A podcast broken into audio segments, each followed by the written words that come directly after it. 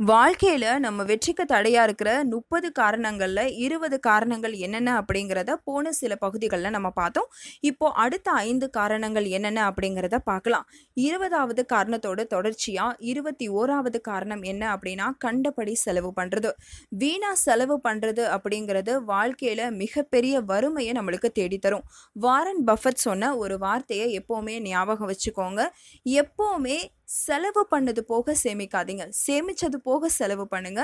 வாழ்க்கை சிறப்பாக இருக்கும். அது மட்டும் இல்லாமல் வீணா செலவு பண்ணுறவங்க எப்போவுமே வாழ்க்கையில் அடுத்த நிலையை அடையவே முடியாது. பணத்தால் இதெல்லாம் நான் செய் ஜெயிக்க முடியுமா? இல்லை பணம் தான் அவசியமா? அப்படின்னு நீங்கள் கேட்டிங்கன்னா நிச்சயமாக என்னுடைய கருத்து பணமும் அவசியம்தான் சொல்லுவேன். பணம் மட்டுமே அவசியம் இல்லை. ஆனால் வாழ்க்கையில் நம்ம ஒவ்வொரு நிலையை கடந்து போகணும். ஒவ்வொரு நாளை கடந்து போகணும் அப்படின்னா பணம் ரொம்ப அவசியமான ஒரு தேவை. அந்த பணத்தை நம்ம இழந்துடக்கூடாது. அந்த பணத்தை இழந்துட்டோம் அப்படின்னா நம்ம வாழ்க்கையில் மிகப்பெரிய பிரச்சனைகளை சந்திக்க நேரிடும். ஸோ அதை கடந்து வர்றது அப்படிங்கிறது ரொம்ப சிக்கலான விஷயமும் கூட. அதனால பணத்தை முடிஞ்ச அளவுக்கு சேமிங்க. நீங்கள் செலவு பண்ணும்போது அந்த செலவு அவசியமானதா அனாவசியமானதா அப்படிங்கிறத யோசித்து செலவு பண்ணுங்கள் பணம் அவசியமான தேவை அப்படிங்கிறத எப்போவும் மறந்துடாதீங்க.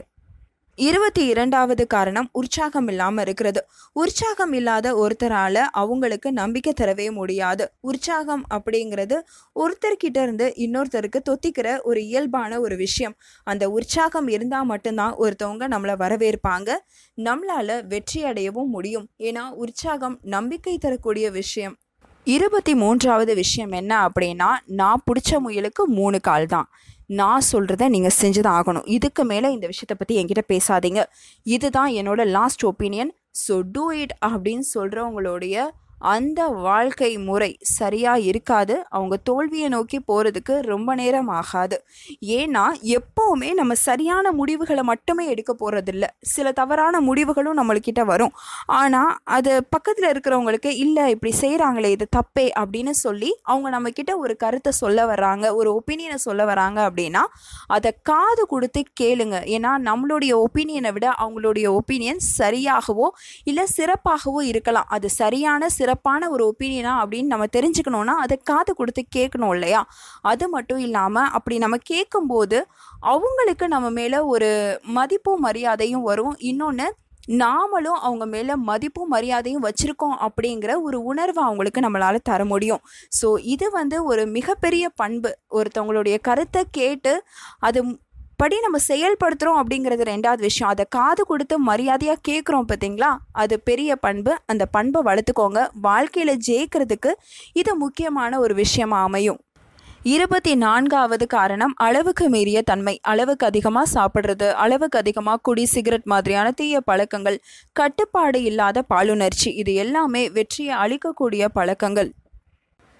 இருபத்தி ஐந்தாவது காரணம். இது ரொம்ப முக்கியமான காரணம் அப்படின்னு சொல்கிறாங்க மற்றவங்களோட ஒத்து போக முடியாமல் இருக்கிறது. இந்த ஒரு காரணத்தால் பதவியை இழந்தவங்க வாழ்க்கையை இழந்தவங்க அப்படின்னு பார்த்தீங்கன்னா மற்ற எல்லா காரணத்தை விடையும் அதிகம். எப்போவுமே என்னை குறை சொல்லிக்கிட்டே இருக்காங்க. எப்போவுமே என்னை கோவப்படுத்திக்கிட்டே இருக்காங்க.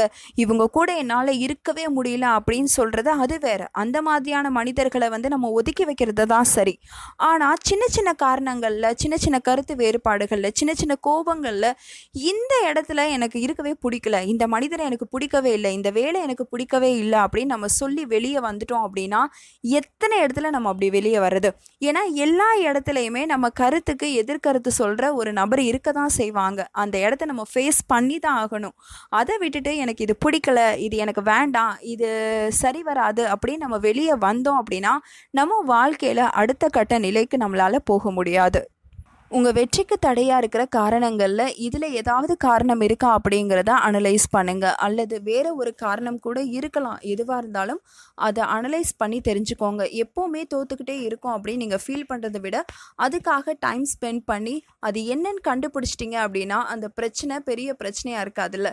ஒரு பிரச்சனை பெரிய பிரச்சனையாக எப்போ இருக்குன்னா அந்த பிரச்சனைக்கான காரணம் என்னன்னு தெரிகிற வரைக்கும் தான் அது பெரிய பிரச்சனை. அதை கண்டுபிடிச்சிட்டோன்னா அந்த பிரச்சனையில் பாதி பிரச்சனை சால்வ் ஆயிடுச்சு அப்படின்னு தான் அர்த்தம். மீதி பிரச்சனை பிரச்சனையை ஈஸியாக நம்ம சால்வ் பண்ணிடலாம் அண்ட் இன்னொரு விஷயத்தையும் மறந்துடாதீங்க மனிதனாக பிறந்தால் தவறு செய்கிறது அப்படிங்கிறது ரொம்ப இயல்பான விஷயம்தான். ஆனால் அதை திருத்திக்கிட்டு நம்ம கடந்து போய் வெற்றி அடையணும் அப்படிங்கிறது தான் அங்கே முக்கியமான விஷயம். இந்த ஒரு நிலையில் நீங்கள் இக்கட்டான சூழ்நிலையில் இடர்பாடான நிலையில் இருந்தாலும் சரி அதை நீங்கள் சமாளித்து முன்னேற முடியும் அப்படிங்கிறத மட்டும் மனசில் வச்சுக்கோங்க. எந்த சூழ்நிலையிலையுமே நம்பிக்கையை கைவிட்றாதீங்க. நன்றி. வணக்கம்.